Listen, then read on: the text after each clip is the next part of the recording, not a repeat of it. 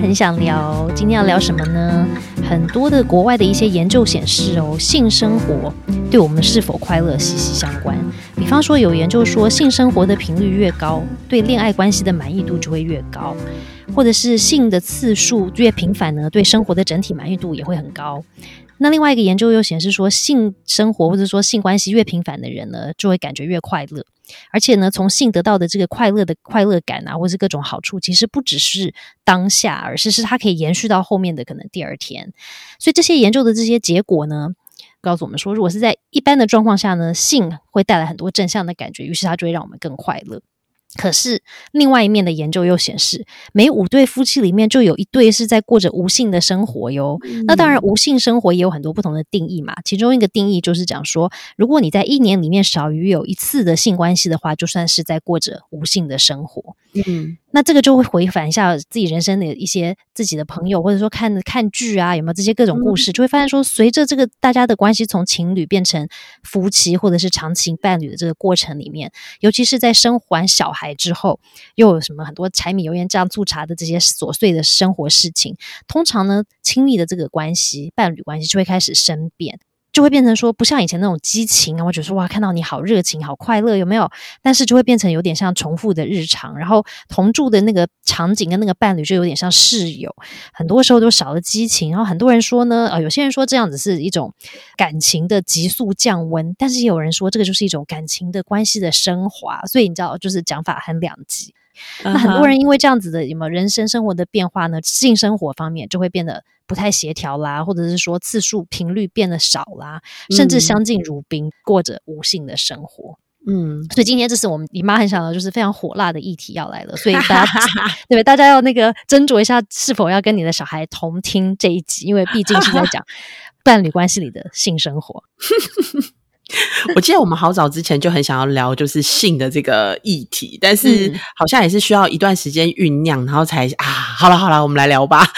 对嘛？因为就是当然一开始聊，大家觉得说哦，这两个妈妈可能就是很重口味的，有没有？这可是性生活的确是我们生活里关系里面的很重要的一环，一个亲密关系的。一环嘛，对不对？对啊，嗯，其实即便我们之前在做家庭研究啊，我记得就是哇，十二十五年前，我们跟教授一起去访谈的时候，新婚夫妻，嗯，啊，有六岁以下的新婚夫妻，然后是夫妻的，就是联合访谈哦，嗯，也都只有教授在的时候啊，才会问说，因为会问说，哎，那小孩子跟你们同睡还是不同睡啊？嗯，那其实，在华人家庭里面，其实很多是跟。爸爸妈妈睡在一起的，对，或是床边床这样子，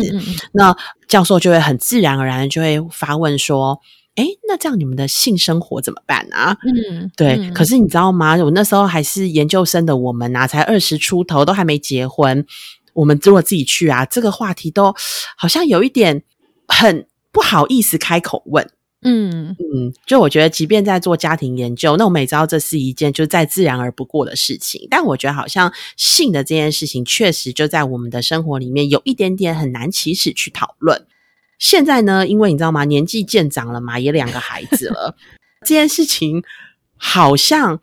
就真的是很正常。那性这件事情呢，我觉得它其实是蛮充满魅力的，但是呢，在我们的社会里面又有一点点的神秘。嗯，对。那其实，在我们现代的社会里面啊，性其实已经不再是一个传宗接代的事情了嘛，不仅仅只是了。就是刚刚 Cinta 有提到，它就是一个健康生活的一部分啊。对，所以不是只有在夫妻的关系中，我们是不会避谈它的。那就算没有伴侣的单身，其实他也一样会面对其实性的需求。嗯嗯，对。所以这其实是大部分人生活中的一环。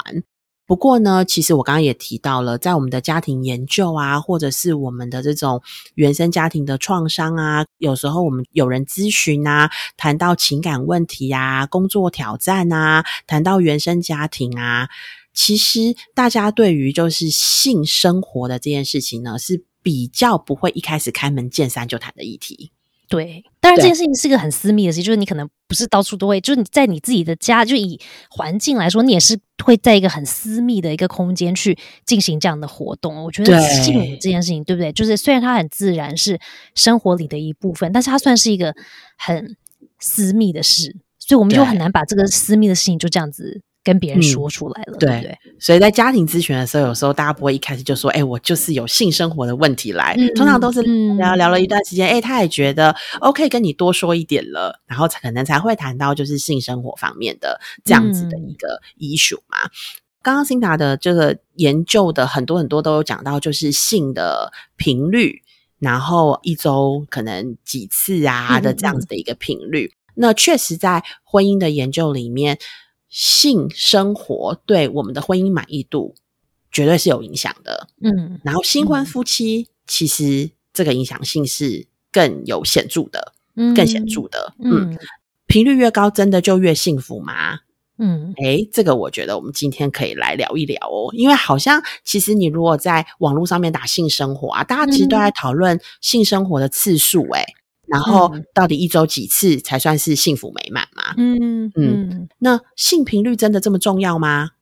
所以刚刚我就是为了要准备今天的这一集，我就来研究很多，真的是上网查的时候讲很多有关于性频率到底是怎么样是最健康的呢？怎么样最幸福？怎么样最快乐呢？嗯，那但是就发现说哦，刚刚我提到很多这些数据，其实他们的资料来源是很多的性治疗，有没有透过性来治帮助夫妻治疗亲密关系的？这样子的一种治疗的方式里面，嗯，产生的这些研究数据，也就是说，他们会鼓励这些伴侣，他可能在生活里面可能有些亲密关系的障碍或者是问题啦，或者是说他们两个的。关系上有一些有些触礁啦，然后他们要透过性来协助他们去可能突破一些事情，所以很多当时的这些研究是源自于这样子一个场景。但是另外有一个我看到的研究，它其实是一个横跨四十年的一个研究，那也就意思就是说，他 follow 了很多伴侣很多年的时间，然后呢，这个里面包括了两万。五千多位的美国人，所以他是在美国的一个研究。但是这个报告的显示是发现说，其实性的对性的满足感，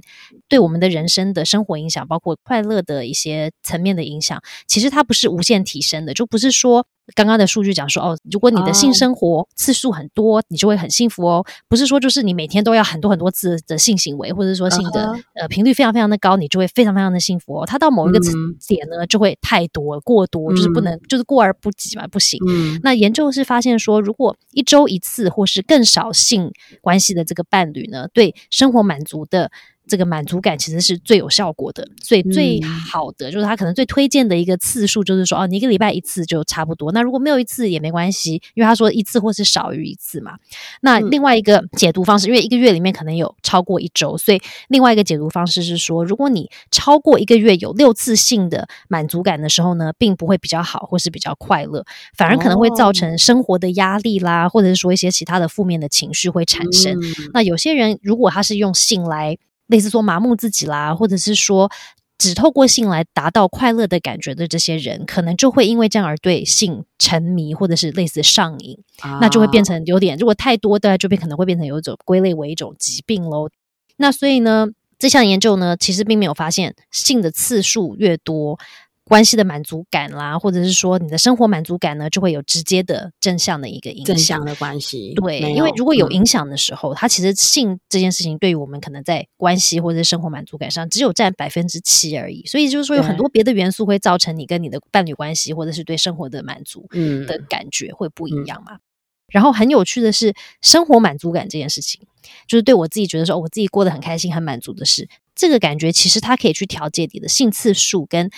关系满足度的这个相互的连接，它帮助你的透过性的次数而让你感到很满足、生活很开心的这件事情呢，它的影响度其实是百分之九十五。也就是说，如果我整体对我自己的生活感觉很满足，我透过性来让我自己感觉更满足的这个影响力其实是百分之九十五。所以其实不是在说要透过性让你自己感到生活很快乐、满足，而是你要先让你自己的生活可以很快乐、满足。于是当你有性生活的时候，你会觉得哦。这个可以帮助我更满足，它是一个有点跟我们当初开始想象不太一样的一个逻辑。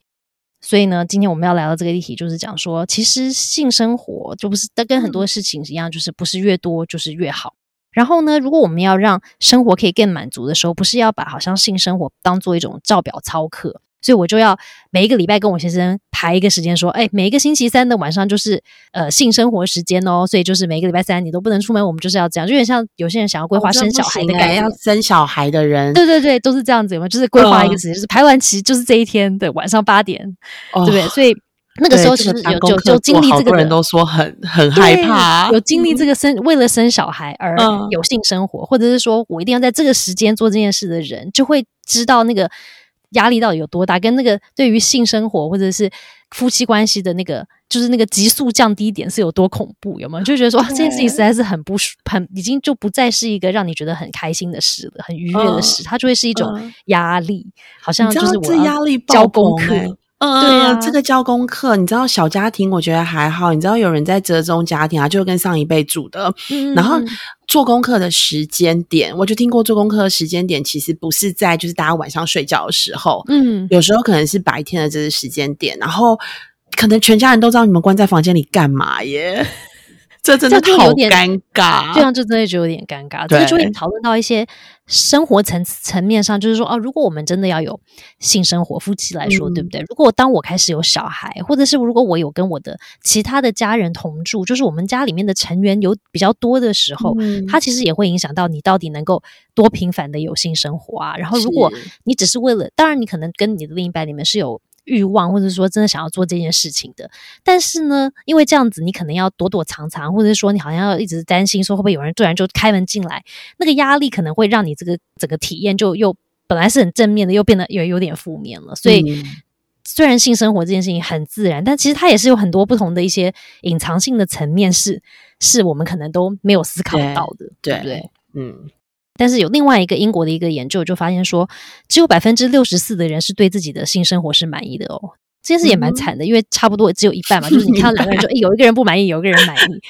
而且更奇怪的事情是我真的也觉得很有趣的是，满意的这些人，他们的年龄都超过七十岁，不是年轻的人哦，不是新婚夫妻哦，是七十岁的人，就是感觉我们是觉得说已经步入人生下一个阶段的这些伴侣们，他们反而对性生活更满足哦。当然有很多原因是猜测说为什么是这样呢？可能是因为七十岁的时候，因为你这个性的这个怎么讲熟悉度啦，或者说技术层面有没有？其实它是透过练习去累积的嘛。所以当你到七十岁之后，你可能累积到的那个经验值是比较高的，于是你的技术就比较好。所以当然你们的关系，这个性关系的这个满足度就可以提升喽，因为你的技术变好了。你也比较了解你的伴侣，他真的喜欢的是什么，跟不喜欢的是什么，所以你们的默契跟呼应度就更强了嘛。所以因为这样子，到七十岁的时候哦，你的性生活可能就变得更美满了。那也可能是因为这个时候你的小孩就搬出去了，对不对？那你可能本来在家里同住的长辈，或许他已经不跟你同住了哦，所以你的家庭就变得比较简单了。所以很多原因导致为什么一直到七十岁的时候，我们才会 对于性生活更满足。但是跟刚刚再回到我们刚刚讲的议题，就我们还没有到七十岁的我们，其实有超过一半的人是对性生活是不满足的耶。所以我就要来问一下导演了，就是在你之前的这些案例里面，是不是有很多？真的有很多伴侣，他们来找你来咨商的原因，是因为他们性生活的议题而导致他们的婚姻触礁。OK，哎，但我我比较想要先问一下，刚刚那个七十岁啊的那个伴侣啊，他那个性生活的定义是什么啊？因为哦，对，因为这样讲我没有注意看哦。对，因为我我我有点难想象，就是七十岁，我自己觉得啦，因为可能在某一些生理构造上面，就是其实是有一些些呃。比起呃三四十岁、四五十岁的这个年轻人，其实是比较不利于性行为。嗯嗯，对，所以我不太知道。但是性生活其实也有一些广义的定义，包括了爱抚啊，或者是就是亲亲抱抱，或者是前戏的这一个，可能也是性生活。对，所以我也不太知道是不是类似像这样子。但这个我确实也有压抑到，就是七十岁的人反而对于性生活是更满意的。对啊，对，人家不是说人生七十才开始嘛？或许真的诶，就是连性生活其实 可能也才真正的开始。真正但我确实在有一篇报道上面有看到啊，就是这我觉得也蛮能呼应的，就是呃，我们在一些的数据里面其实是有看到在。新婚夫妻对于性生活跟婚姻满意的这个关系，它的关联是蛮蛮大的。对，那可能也是因为从单身，然后步入了婚姻，然后在那个时期新婚阶段，对于这个性的需求是比较高的。嗯，所以以至于他直接对婚姻满意的这个会有一些影响。但孩子出生了之后呢，确实我觉得会有很多的因素让夫妻的性生活的频率变得比较没那么高。嗯，我看了一篇他也不是研究，他就是一个分享。他说，五十岁以后啊，当孩子离家了之后，有些女性开始会去咨询。要重回跟先生的性生活，嗯嗯，他们会觉得在五十岁以前啊，他们没有好好的跟先生有这个性生活。那五十岁之后呢？诶，他也想要来享受一下鱼水之欢的快乐。嗯嗯，对，所以我我也觉得，诶，这个蛮 make sense 的。确实，在有了小孩子之后，一直到小孩子离家空巢期之前，这段时间确实是夫妻有太多太多的事情是需要兼顾的。嗯嗯，以至于性生活可能真的不是婚姻里面影响因子最大的。那这其实，在数据里面也是可以看得见的。嗯嗯，就是不一定他的性生活会跟他的婚姻满意度有这么直接的关系。嗯，对。那可是就像你刚刚讲的，嗯嗯，就是性生活这件事情，它可能好像还包含了很多的层面，就它不只是就是可能性器官的结合，有没有？对，它其实会关系到有关于互相的。吸引力的互动关系啊，对不对？然后经历这个过程里面的互相的这个互动，或者是呼应啊，呼应的程度啊，就是整个的这个场景，它不只是这件器官的结合而已，对不对？而且它可能会牵牵涉到有有关于性的价值观，就是你怎么去看定义什么是可以做，什么是不可以做啦？有没有这件事是好事还是坏事啦？就它其实也会包含很多层面呢。对。对，在你你喜欢在客厅做，但我觉得应该是要在，就像很，我觉得这个是一件很隐私的事情，我觉得不应该在客厅，我觉得应该要在房间，我的心里才会觉得比较舒服嘛。嗯，对，所以你刚刚就有问我啦，就是说我之前到底有没有遇过，就是这种无性生活来询问的这些伴侣，我觉得在我的生活中或我工作中，我印象中确实是有遇过，就是那种。半年以上都没有性生活的对偶的抱怨，嗯嗯，他们会来，然后就说：“哎，我都没有啊，这半年你看他都不给我机会啊，你看我多么的，就是对。”不过我觉得啊，其实更大几率听到的是比较会危及婚姻关系，可能并不是性行为的频率少，嗯，而是性的不协调。嗯，那怎么样算是性的不协调？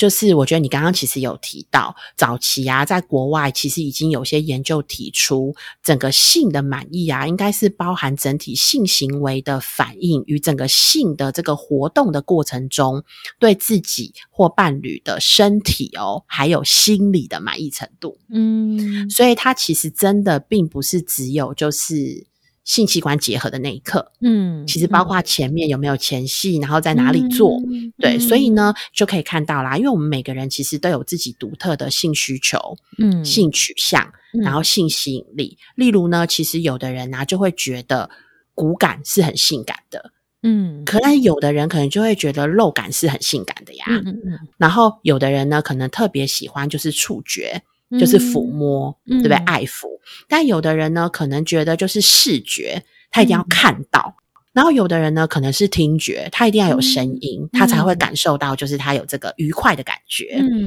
对，这个每个人都很不一样。所以，如果这件事情啊，是在夫妻之间或伴侣之间呢，是能够被坦诚的说出来的，嗯，那其实对于性的满意程度是有帮助的。所以很多人的不协调，是因为他没有让他没有办法把他自己的需求说给另外听，导致不协调嘛？对，嗯，对，应该是说他没有办法把他自己的性的满足的那个部分让对方知道。嗯，假如有一个人他其实比较喜欢的是呃被抚摸，嗯，可是对方都认为他其实是要性器官的结合，嗯，对，那这个喜欢被抚摸的人，他可能就没有被满足到。嗯嗯，所以那他就会觉得，在这段关系里面，他就是一昧的配合对方而已。那这样子的伴侣们啊，他们没有办法说出来自己的这个真正的需求，跟给对方听的原因到底是什么呢？嗯，就我们这样子聊的时候，会觉得说，那你就讲出来吧，对，就说，哎，我这样子不喜欢，我这样不舒服，这不就解决了吗？为什么还要来找达燕咨商呢？可是，是不是事情不是这么容易的？没有哎，我觉得第一是我我们没有这个环境，或者是我们没有这个引导，觉得这件事情好像是可以被说的，就在在那个当下，或是在结束之后。然后另外是，嗯，如果是我觉得还有性别差异哦，对女女性对女性来说，我觉得如果她会去跟呃，她要跟对方说这一次的性行为。不是那么舒服的时候，嗯，其实会害怕对方会觉得没有面子，或是他很伤心，然后会对，然后会影响就是他的下一次。嗯，对，因为有的的人可能会知道这个我嗯不舒服，但是他嗯可能说不出他觉得他喜欢是什么样子，嗯，这其实才是很难的地方啊。嗯，因为我知道你这么做对我来说不舒服，可是我没有嗯办法告诉你怎么样对我来说才是舒服。嗯，对我觉得这个可能是在，也有可能还没探索到。嗯。对，那这样子的一个敞开的性，就是说，先是对自己身体有一个了解，说哦，这样子我舒服，跟这样子我不舒服哦，或者这个我比较喜欢，这个我不喜欢，这种样子的理解，它是在我们就是人类发展来说好了，是在大概几岁的时候会有这一段的探索跟理解呢？还是说必须要有开始有固定伴侣，或者说你的有先生或有太太的时候，才有办法开始去探索说哦，这个 OK，这个不 OK，就是会不会是有一个什么期间是我们去？因为我们当然，我觉得青少年阶段就是我们可能性器第二性器这个什么性什么嗯性特征发、发展的时候，那荷尔蒙当然就是很旺盛的时间嘛。所以当然，我们对于性的这个议题，我觉得在青少年阶段当然就是很好奇、很好奇的的时候。那嗯当然，这时候也是我们在探索自己到底是在这个里面，我们自己怎么看这件事情的这个阶段。那但是嗯如果我们想要帮助我们自己，可能或者说现在已经来不及，我们已经四十岁了，但是我们的来得及，来得及，现在还来来得及吗？来还可得及。我觉得我们还是可以透过对啊，跟我们的伴侣之间，然后探索我们喜欢什么跟不喜欢什么呀。嗯嗯。那可是，如果你想要，就比方说我们今天在听的朋友，就是听的人觉得说，对对对，好，那我要勇敢说出来，有没有？我探索了之后觉得说，这实在是很难过，或者这实在是不舒服，可不可以换一个方法？我喜欢这样这样这样。但是讲完之后，你的另一半就是接受度很低、哦，他真的受伤，就他这你害怕的那个真的发生，就你讲完之后，他真的觉得说，哦，你是觉得说我技术不好吗？还是说你就觉得说，就是好像没有真的在为你着想做这件事吗？有没有？他真的很受伤，然后讲的那个人就会觉得好像很不好意思，觉得说 这种让你觉得不开心的真的是不好。但是如果遇到这样状况的时候怎么办呢？怎么处理呢？就我还要继续勇于一直表达，一直表达吗？还是说有没有什么方式可以帮助性需求的沟通上已经不是那么畅通的伴侣，帮助他们可以先建立起来这个互相可以做性沟通的这个桥梁呢？嗯其实啊，我必须要诚实的说，我之前啊，其实我们没有。遇过非常多，就是我们并没有协助，就是夫妻在性生活变协调的这件事情。嗯。但是呢，以我有限的就是经验啊，呃，我大概可以分享的是，这些夫妻们啊，其实如果不要造成就是下一次的或者是这个面子的问题的时候，嗯。或者是会伤害对方的这，他其实在过程里面，他可以说出现在的这个部分是我喜欢的，嗯。例如说我喜欢，呃。呃，不是我啦，我说我举 例，你知道这真的是，呃，例如说喜欢，有的人就喜欢亲吻啊，他嗯觉得这个前戏他就喜欢亲吻，有的人就喜欢被摸，嗯，对，那他就会就可以表达说这个是我喜欢的，但这可以帮助我进入那个比较呃，可能是嗨吧，或者是舒服的那样子的一个情境。嗯，对，说出自己喜欢的，就当你在那个当下，你觉得这个是舒服的，你可以告诉对方。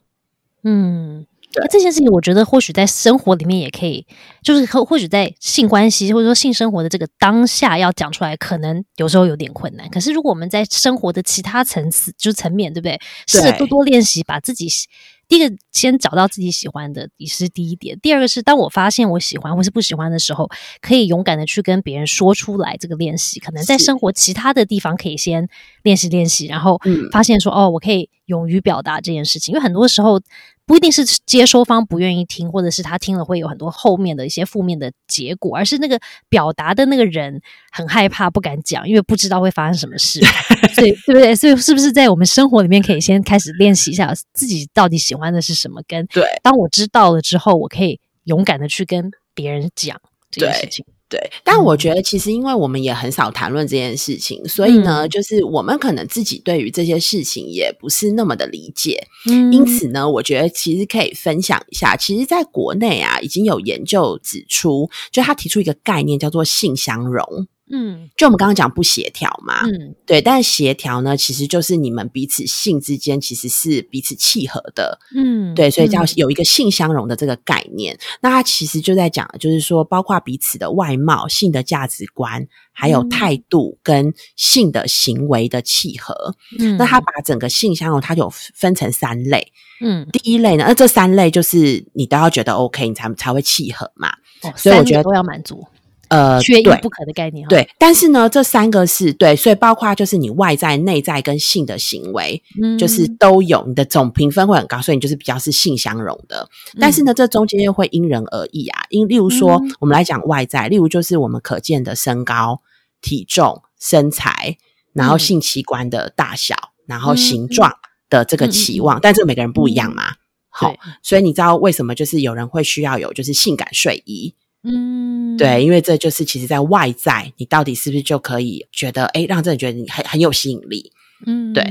对，但有有的人会在乎哦，喜欢看这个外在，但是其实有的人就不那么 care 嘛。嗯，对，嗯所以这个就必须要靠你平常的，就是观察，或是你做了这件事情，对方的反应是什么。嗯，好那再来呢，就是内在，这个内在其实是肉眼无法直接判别，但其实我觉得这是在性关系里面是真的蛮重要的。嗯一个就是你们对于性的价值观，嗯，然后再来呢，其实还有就是皮肤的触感。然后有的人有体味，有人会喜欢味道，嗯然后呢，或者是就是在过程里面你那个情绪跟情感，嗯，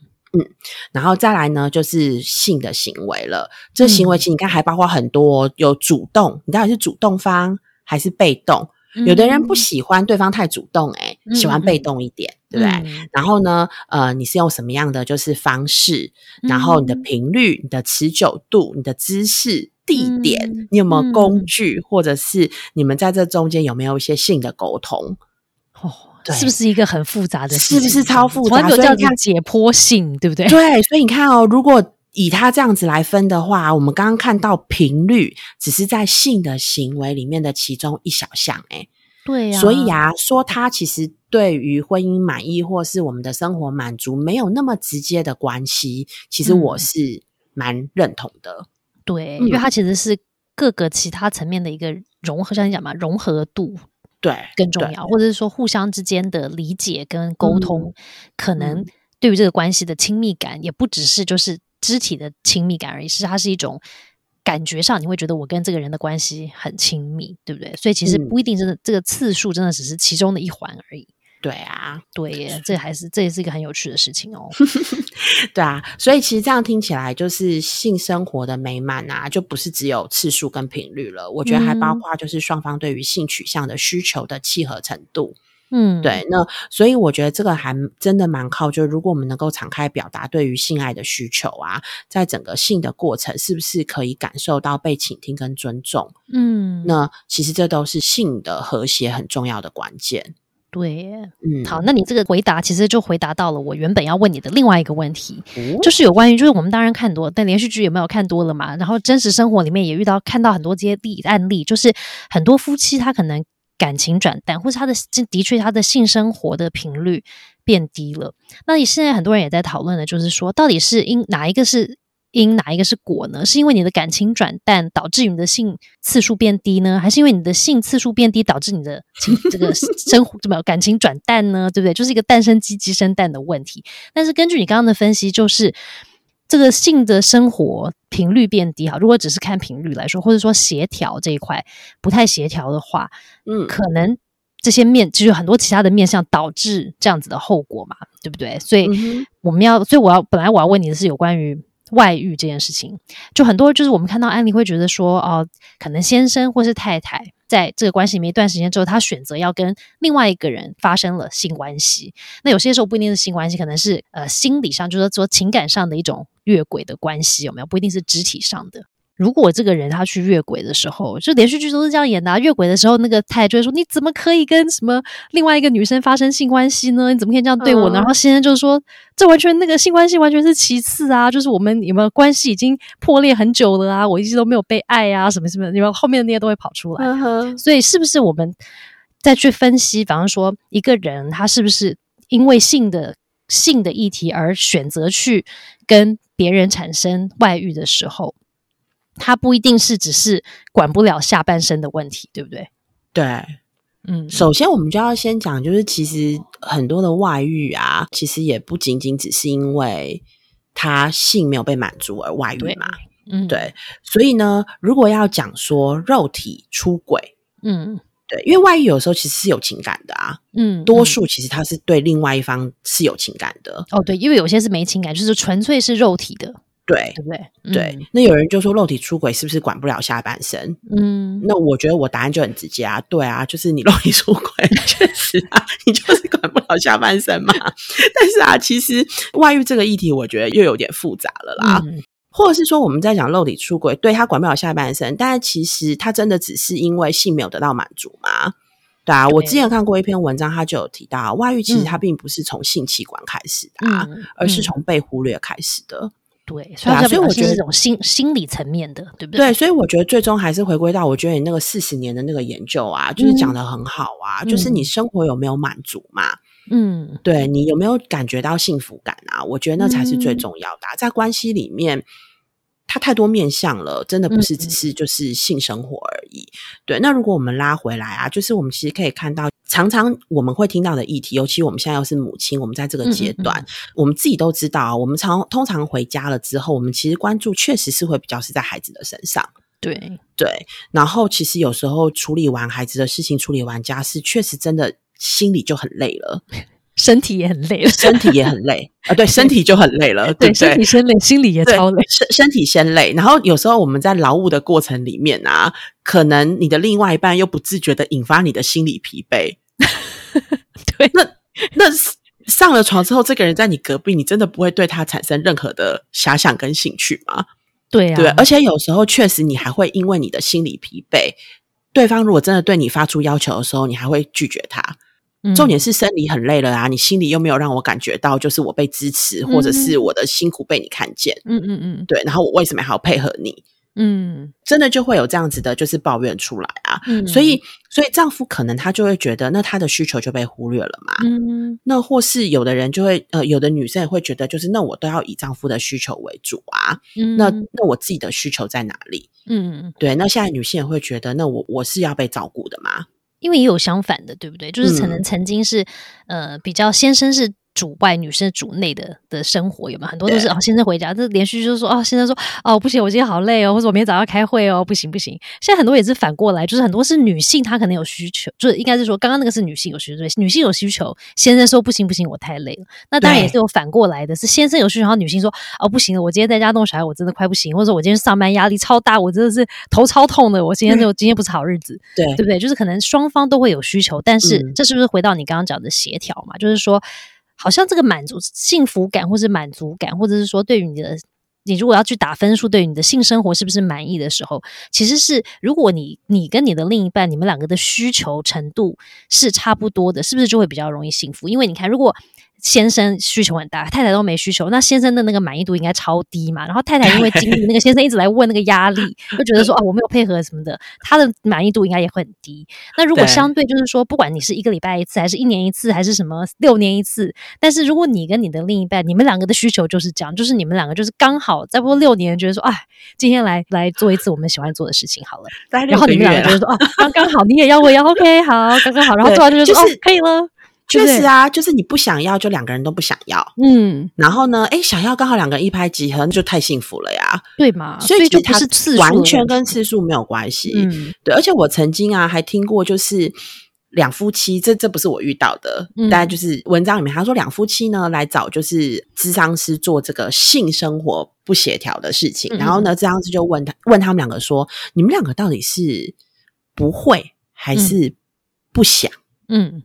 啊哎这有差别是另外一个哦层次哦，对不对对对，对，不会是感觉是生理构造的问题嘛？嗯，好、或是呃，但是不想，这就是我就是想跟不想啊，就我不想做嗯嘛，是欲望的那个问题，对欲望的问题。嗯然后呢，先生说不会，嗯，先生说太太不会，太太说她不想。后他们来呢，又是智商师更复杂的层面了，对他们两个完全就不一样啦。好，那后来嗯太太就单独、呃，智商师就单独跟太太聊，嗯太太就说我不想啊，嗯他说我觉得我总是在配合丈夫行房，嗯，但是呢，我想要他陪我吃饭，我想要他陪我看场电影，他嗯从来没有满足过我啊，嗯所以我就也不满足他那我何必。配合他，对不对？对我何必配合他？所以我不想。诶，太太嗯真的讲到不想，嗯可是你看先生说不会哦，他显然不想要接受太太不想的这个事实。嗯。嗯，因为他不想的时候，他的那个动作举动就是你知道，可能就不是很，很对这不很主动，或者说会做一些什么不一样的改变嘛。所以对先生就觉得说啊，你这个就是技术不好，或者说你就是就不会做这件事，所以导致嗯。我们这个感觉就不是很好。对，殊不知是因为他不想，嗯太太不想嘛，所以这个整个的这个场景才不会这么开心，这么愉悦啊。对，所以你看听起来，如果我想也是配合嘛，嗯，所以感觉好像也没那么协调啊。所以他其实就是心，其实心理的因素影响蛮大的呀，嗯，对不对？嗯它真的不是只是牵涉到就是身体到底契不契合，是这个心理到底会不会让太太觉得开心或是想，这个是蛮重要的。对，我觉得你讲到这个，这次在做这个内容的时候，觉得很重要的一点，就是很多时候我们只是透过性性生活，它只是其中生活里的一环嘛。就是你刚刚讲的那个例子啊，有些时候我们只是想要去看个电影，想要出去吃个饭，有没有二人世界的时间呐、甚至出去散一个步，就是希望透过这个过程、这个互动的这个里面，我想要得到的是哦一种亲密感啊，然后我们嗯。两个可以好像你听到我，我听到你啊，有呼应感啊，然后你觉得我还蛮可爱的啊，你还蛮喜欢跟我在一起的啊，也有时候你还觉得蛮会被我吸引，我还是个漂亮的，看到外观看起来可能还不错的嘿人啊。嘿嘿对不对？就是可能这些很多层面是我们真的内心想要的。那好，有些人是透过性生活觉得说，嗯，这样子我认证，印就是认证，没错，我现在觉得我好像还是很很很有吸引力，或者是我现在还是觉得说，我们在这个过程里面，因为可以互相沟通，所以非常的契合，非常的好。可是我觉得。很大的一个层面，其实是我们在生活里面是不是的确真的有被在这个关系夫妻关系里面，是不是真的有被感到那些其他我们要的需求？嗯如果有的话，你没有性生活，可能你就是少了一个嘛，就是可能哦，十个东西里面你少一个，觉得说，哎，也就啊有点小小遗憾，但是没有也没关系，我还有九个可以让我觉得又正向又开心又满足的，那可能就 OK。可是如果那十个东西里面都是九个都是缺乏的，有没有？那你就觉得说，哎，好吧，那九个都没办法，那我只好把 只好靠性行为、性生活这件事情来来来达到。嗯，那他如果也不行的时候，那就整个大崩盘了嘛，因为就会觉得说什么都没有，告诉我，对不对？所以我觉得这个好像就是真的讲到问题的核心，就是到底会会不会外遇啦，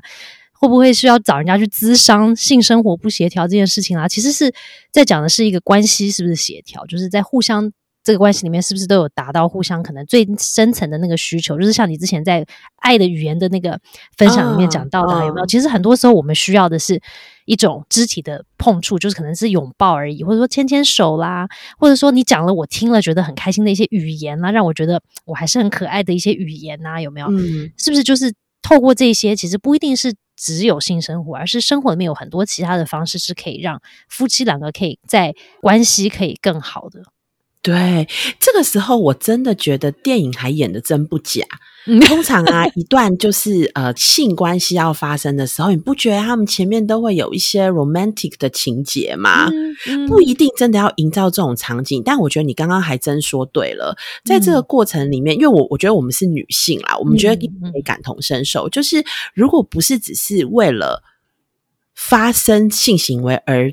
做这件事情，是在这嗯个前面，你让我感觉说哇，我好像自己很具吸引力，我很美丽，然后我好重要之类的，对，对不都是这样子吗？两个人深情对望，然后他觉得哇塞，你真的就是好好有吸引力哦。然后我也觉得哇，我自我感觉很良好，然后嗯这就是一段很美好的开始。嗯，对，有时候我觉得其实这个电影还演的真不假，而不是只是为了要对对对，就是不是只是把它放成像我们生活里面的柴米油盐酱醋茶一样去处理，嗯而是我觉得对需要心理那种被心理也被照顾到的那个感觉。嗯这时候我就要提一个，就是我确实觉得，真的在之前有一个就是案例，是新婚夫妻，嗯然后呢，在性生活确实就是不协调，然后后来离婚了。嗯那这个不协调是女方觉得每一次在性行为的时候，都让她感受到非常不舒服。嗯，她是真的在生生理上生理上面的感受是不舒服的。嗯对，然后但是呢，第一次没有好好的被表达，嗯所以男方也就没有完全意识到，但是每一次的求欢都让这女生很不舒服，导致嗯就是这一段关系产生了，这真的是产生了第三者。嗯嗯，对，那这个第三者是。因为女女生就觉得被忽略嘛，她觉得她的不嗯舒服好像没有办法，然后但是每一次求欢她又配合，嗯，然后偏偏她又发现了，就是她的外遇对象是可以让她快乐的。嗯，所以这个例子里面是这个女方她有了一个外遇的对象，让她在这方面可以很快乐的。对，嗯，然后后来她就离婚了。嗯嗯，对啊，其实这样子案例在连续剧里面、电影里面不是也很多吗？但是我觉得也是，电影里面也要讲另外一个层面，就是很多人是因为他可能性生活上面、性层面没有被满足，或者说觉得跟这个伴侣这个不 OK，于是他就找到了一个他这方面很契合的对象。但是很多的影电这个电影告诉我们，就是说性真的不是。关系的所有嘛，所以很多时候的结果就是哦，他为了性去找了另外一个可能很协调的伴侣，可是他们在其他的层面超不协调的啊，对不对？可能他们在有没有生活习惯啊、价值观啊，有没有很多的地方其实都不协调，导致。他虽然后来选择了这个这个可能性关系很协调的伴侣之后，在后来他们又分开，因为他们其他的层面又整个很不协调，对对不对？所以就是这个关系，就是伴侣关系，其实就是其实为什么那么错综复杂？为什么达燕是关系专家呢？就是因为关系这件事情就是一个错综复杂、很难处理的面向太多了嘛的议题。没到关系专家啊，我自己也遇到很多问题。专家也是需要需要对商，对不对？在还是在学习的过程中，也是需要疗愈的，好吗？对 对对。所以今天我们聊的这一大堆，就是要不是倡议大家每天要回家，就是一个礼拜一定要记得排表排一次的性生活，哦而是是透过这个讨论，让我们去思考一下，到底是性生活真的有那么重要吗？然后生活里面有没有什么其他的方面，可以让我们可以感到那个很幸福的一些其他的一些方式呢？怎么样可以跟你的另一半营造一个很亲密，但是可以选择有性或者无性，或者是？频繁率多高的一个很弹性的状态呢？就是是不是有什么不同的方式去思考两性关系或者是同性关系呢？对不对？它其实是有很多不同的层面的。嗯，所以性。不幸福跟婚姻幸不幸福或者是美满呢？其实不一定是有直接的一些关系。很多时候，它是透过可能肢体的碰触啦、肢体的表达，或者是语言的表达，像达燕之前讲的，对不对？爱的语言是可以帮助我们，让我们跟另一半的关系可以更紧密的。嗯，所以更重要的其实是我们要怎么样练习在生活里面去倾听互相的需求，然后去在这个里面可以感到被爱啊、被重视啊、被看到的那种感觉。我觉得这个可能比真的有没有性生活来说真的重要。那当然，性生活我们毕竟是人嘛，我们是有一些。动物性的欲望跟渴望的，所以像弗洛伊德就是讲说，一切都是跟性有关，各种问题都是因为你的性的层面出了问题，于是导致后面很多很多的问题。但是是不是这是真的呢？就是值得探讨的啦。但是就是今天我们的这个讨论就会发现说，哎，反正这个关系就是一个非常复杂的事情。那我常常我跟戴安聊到最后都会发现说，哎，最终我们最终的那个内在小孩或是内在大人想要的那个需求，就是想要被爱跟满被被看到跟被看见被。重视嘛，对不对？就是我是一个重重要，然后我是一个值得被爱的可爱的人。透过今天的讨论呢，或许大家可以思考一下，到底怎么样可以让自己满足到这样的需求，也可以帮助我们的另一半满足这样的需求。所以找到自己适合自己跟另一半的这个生活步调跟方式呢，才是双方可以长长久久又相爱又幸福的好方法。所以妈很想聊，我们就下次再聊喽，拜拜，拜拜。